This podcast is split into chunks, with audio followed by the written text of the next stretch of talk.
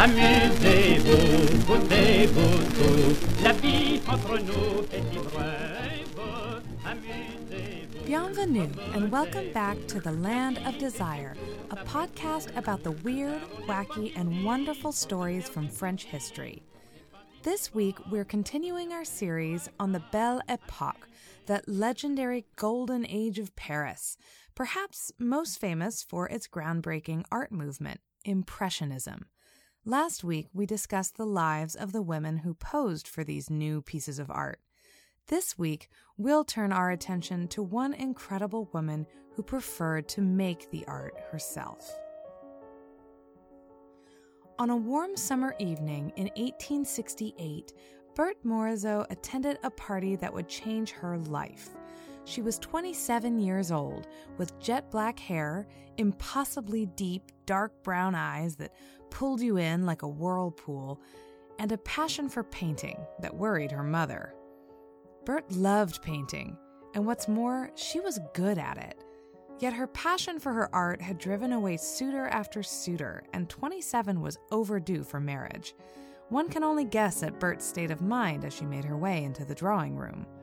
That evening, Berthe entered the home of a friend of her family, a woman who enjoyed the company of all sorts of interesting artists and intellectuals and musicians and writers and other great minds of the time.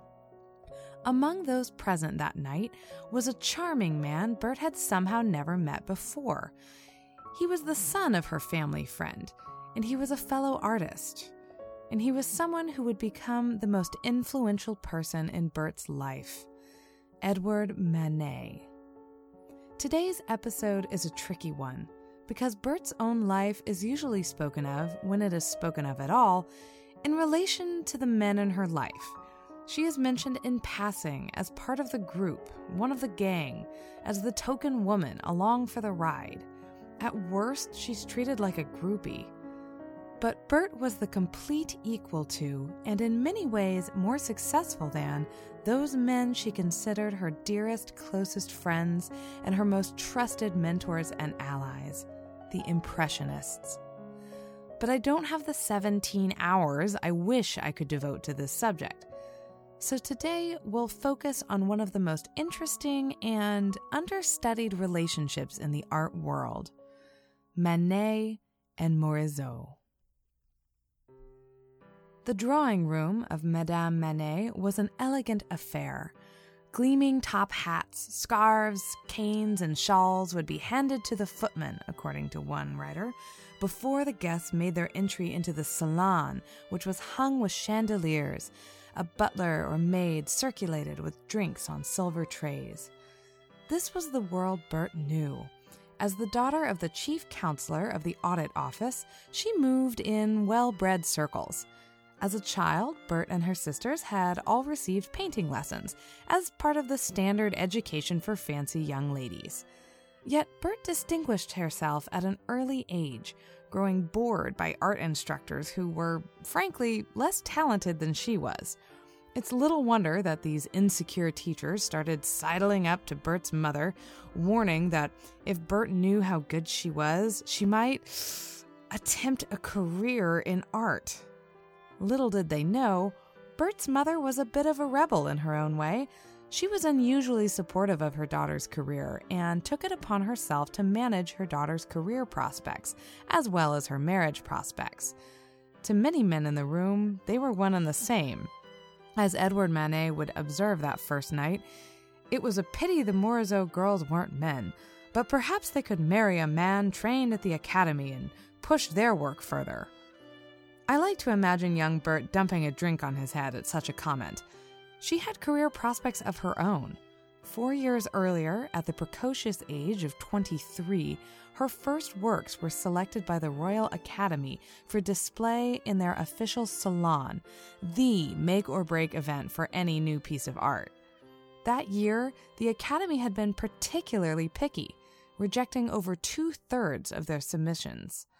The rejected artists that year were furious, and one particular breakaway group of artists staged their own exhibition, the Salon des Refusés, aka the Salon of the Rejected. More than one thousand visitors crowded into the Salon des Refusés every day, curious to see what all the fuss was about. Well, there was definitely fuss, and we know what it was about. It was Édouard Manet and his Luncheon on the Grass. I don't have enough time today to give this work the attention it deserves, but this groundbreaking painting, featuring a nude woman lounging at a picnic surrounded by clothed men, was the scandal of the year. So when Berthe and Édouard first met, they were both talented artists in their own right, with the beginnings of their illustrious careers under their belts. Yet, Berthe was intrigued by the artists of the Salon des Refusés, and when she finally met its mysterious leader five years later, they forged a friendship immediately. Within months, Manet had invited Berthe to pose for his next painting, depicting two women sitting on a balcony surveying the scene on the street. The next spring, Manet's Balcony, featuring Berthe Morisot, would be accepted into the Salon. What's more, through Manet, Berthe Morisot herself would be accepted into a circle of friends. Men like Monet, Renoir, Degas, Pissarro, the groundbreaking artists we now know as the Impressionists. Part of the reason I started this podcast is so I could force my opinions on the rest of you. So here's one. Édouard Manet is the worst. Yes, he's a talented painter and all that, but he's basically the difficult ex-boyfriend in a Taylor Swift song. His feelings are all over the place. He can't decide whether he loves you or he resents you or both, and he uses your feelings for him to get what he wants. For starters, Manet was married. He was married the whole time, married to a woman named Suzanne, at least on paper. Shortly after the debut of The Balcony, Manet started, uh, shall we say, tutoring a gorgeous young girl named Eva, painting her picture, singing her praises. Unfortunately, by this point in time, Berthe was starting to get kind of a crush on Manet, but in true friend zone fashion, Manet would rhapsodize about all of Eva's charms and talents to Berthe, who was so not ready to hear them. Even Bert's mother could see what was going on in her daughter's mind, writing, "You're out of his thoughts for the time being." Not to worry, since Eva wouldn't last long. Much to the relief of Manet's wife Suzanne, as well as to Berthe, Manet was about to get distracted by something much more important, the war. In hindsight, Berthe Morisot really shouldn't have been in town during the siege of eighteen seventy. Bert's father was a civil servant, and he was staying put, and the rest of the family refused to leave his side. So Bert's studio turned into a camp for soldiers, and the Morisots retreated further and further into their home, watching as their neighbors barricaded the buildings and padded their walls with mattresses. After the siege, once the commune began, life was intolerable. The streets were filled with dying soldiers and screams, and after two months, Berthe left town. The Morisot family home barely escaped the commune, and an exploding shell next door broke every window and blew the paintings right off the walls. Meanwhile, Manet had spent the war ready to stand and fight, or so he said. After moving most of his paintings to the basement of his art dealer, he signed up for the National Guard. But years later, Berthe would remark that Manet spent most of the war changing his uniform. Yet, the harsh realities of war were real enough for Manet, and he missed Suzanne terribly. In some ways, these must have been some of the best days of their marriage. "I long to see you, my poor Suzanne," he wrote. "I don't know what to do without you." Alas, for Suzanne, once again, these feelings had an expiration date. Suzanne, who had spent the war hiding up high in the mountains until the danger had passed, had been understandably stressed out. And while she was separated from her husband, she gained a lot of weight. By the time that husband and wife were reunited, the steadfast, loyal, wartime Manet had disappeared, and flirtatious ladies' man Manet was back. His first move? Visiting Berthe, of course. He immediately asked to paint her portrait again, and Manet and Berthe lapsed into their unspoken, undecided attraction, with a frustrated Berthe struggling to resist the charm of a married man who constantly withdrew whatever affection lingered in the air without warning. It was pointless, and Berthe knew it, but no other man seemed to support her art and challenge her mind. Manet painted her again and again in the next year and a half, with Berthe starring in some of his greatest works. When Berthe visited the debut of one of Manet's portraits, she says, "I found Manet, his hat on his head in the sun, looking dazed. He asked me to go see his painting. I've never seen such expressive features. He was laughing. I definitely think he has a charming character, and it pleases me infinitely."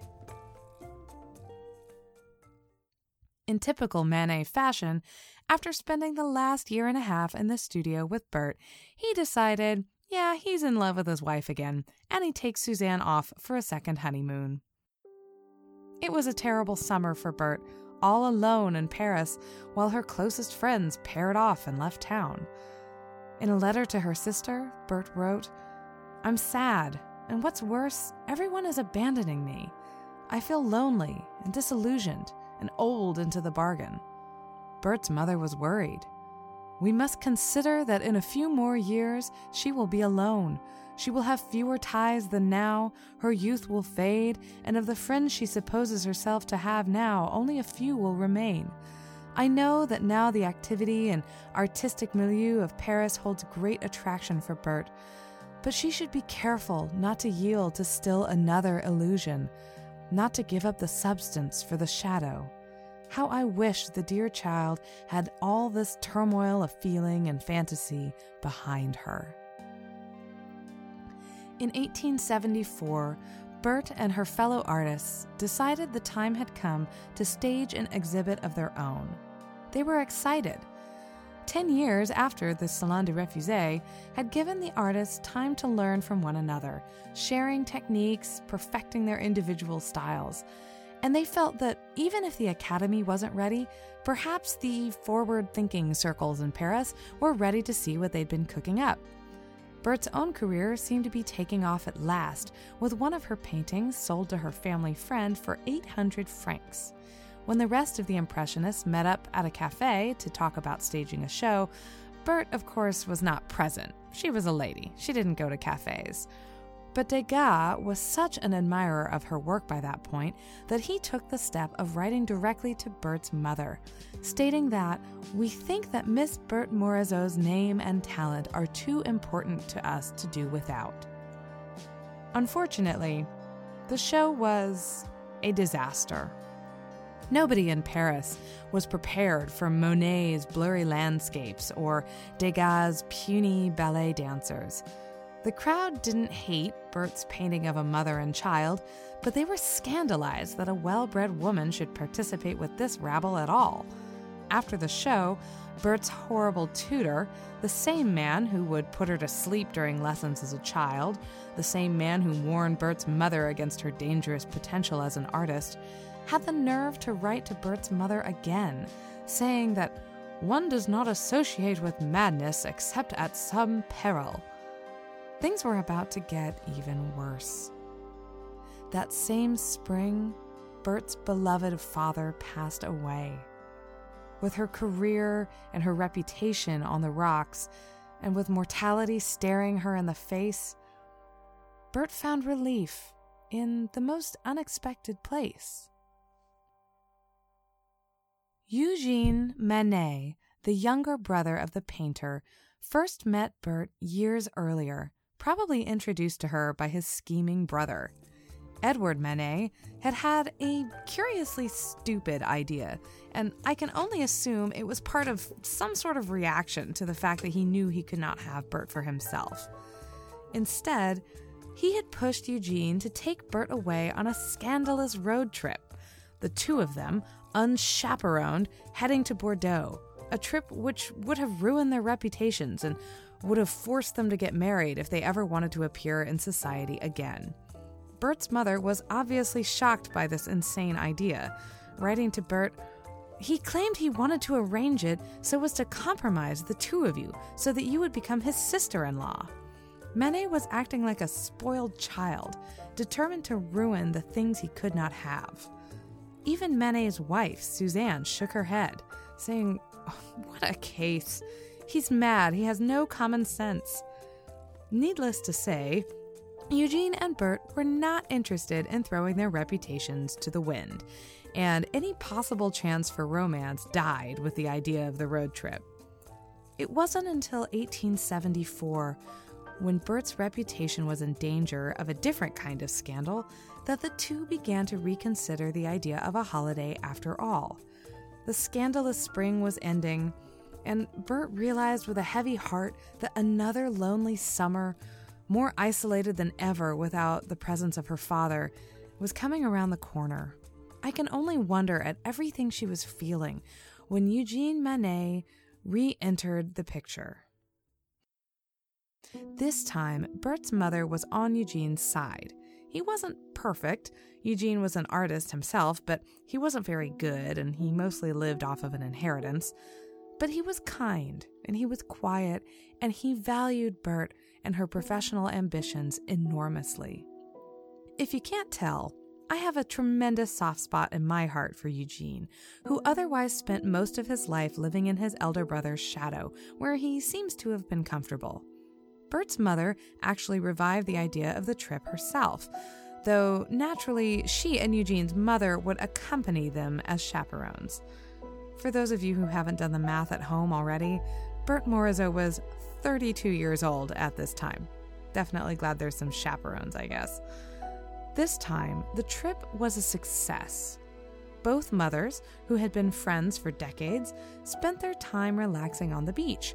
Well, as much as you can relax while wearing a corset. Their children strolled along the waterfront. One can only imagine that at some point in their walks, Bert's skirt would have gotten splashed by a wave or two. Perhaps Eugene caught a saucy glimpse of ankle as she wrung out her skirts. One night, Eugene and Bert sat side by side, staring out at the harbor, painting the boats.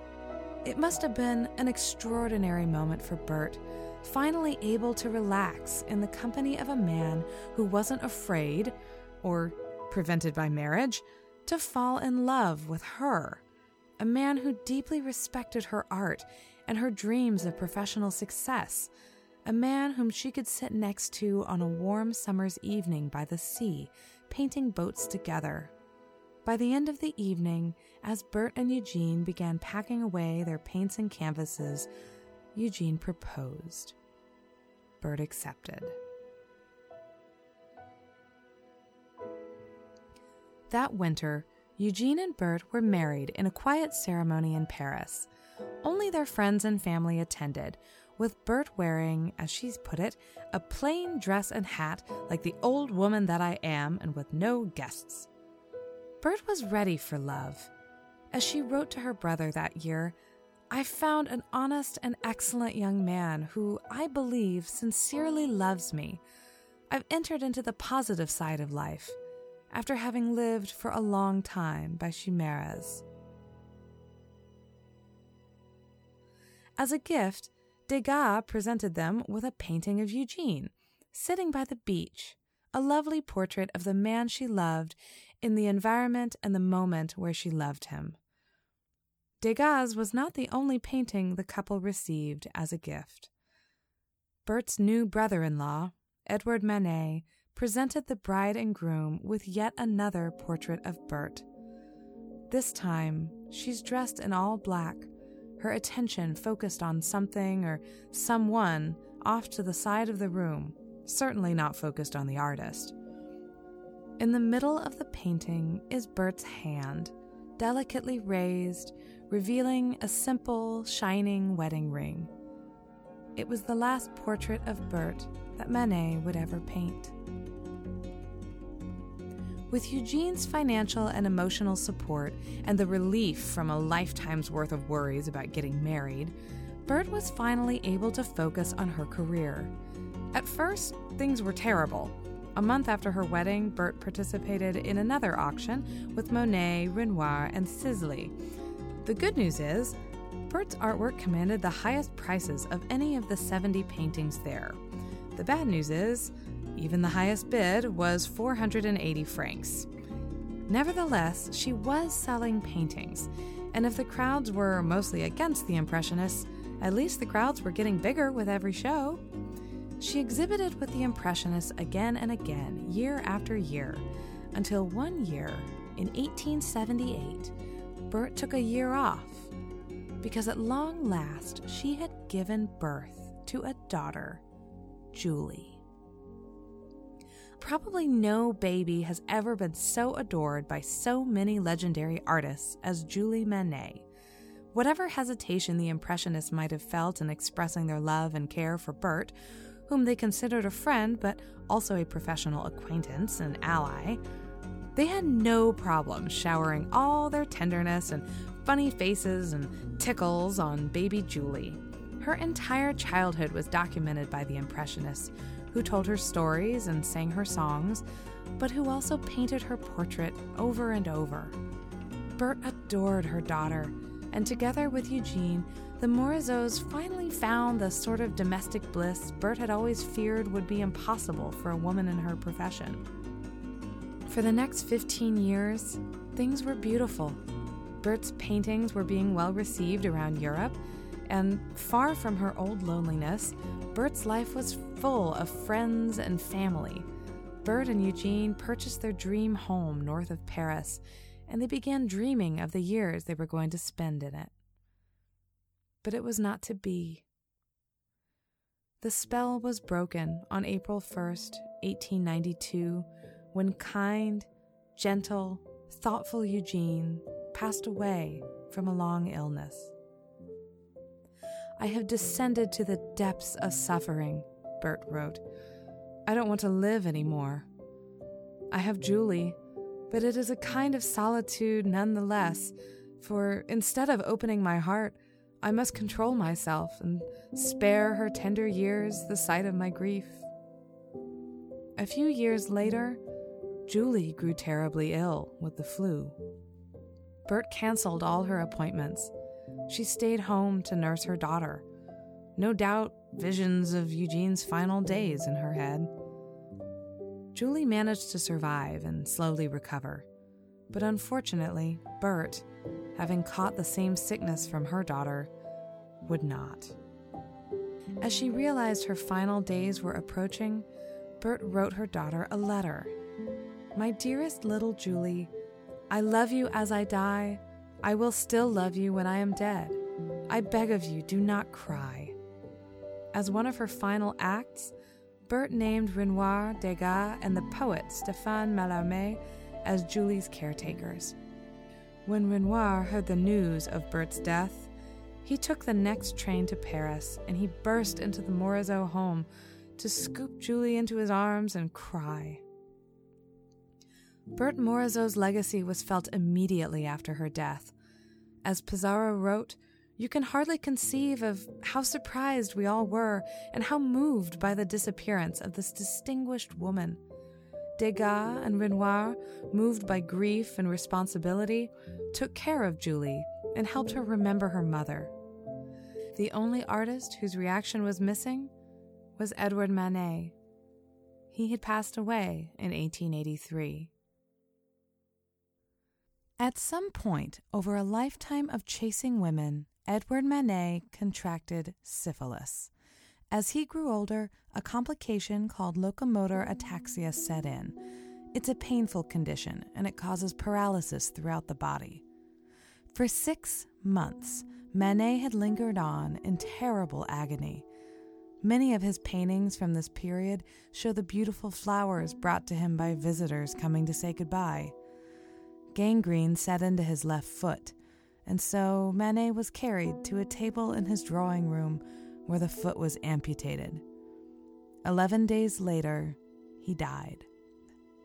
Shortly thereafter, Berthe wrote a letter to her sister, saying, "His agony was horrible, death in one of its most appalling forms. If you add to these almost physical emotions my old bond of friendship with Edward, an entire past of youth and work suddenly ending, you will know that I am devastated." After Manet's death, included in the inventory of his estate were all seven portraits of Berthe Morisot. Manet had never sold these works, or even let them out of his hands, except for the two he lent to Berthe herself. These portraits remained in his care when so many other great works of his were sold or given away. After his death, one particular portrait made its way into the hands of Manet's cousin. It was immensely important to Julie, and in the year after her mother's death, she would buy the portrait back and hang it in her bedroom, so that it was the first thing Julie saw when she woke up.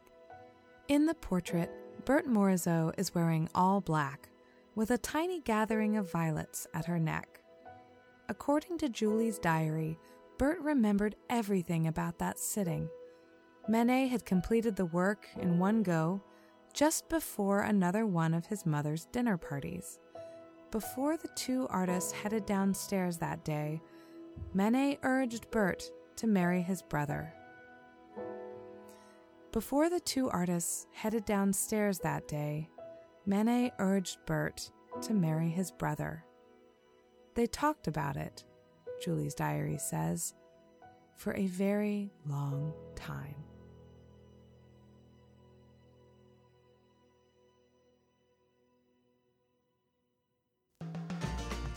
Thanks for listening to The Land of Desire. My name's Diana, and this is a one-woman show. I write, research, and produce every episode. For each episode, I'll post extra content at w w w dot the land of desire dot com. This week, I'll be showing some of the paintings by and of Berthe Morisot. While you're there, you can leave a comment or send me a message. Thanks to all of you who did so this week. I hope I've gotten caught up with all of you. If you have a moment, please rate and review the show on iTunes. You can also subscribe to this show through Stitcher or the Google Play Store. It's been another crazy week, by the way. We've had nearly fifteen thousand more downloads since I released my bonus episode. Thank you so much to all of you for your support, and I hope you'll all join me again in two weeks for another episode. Until then, au revoir!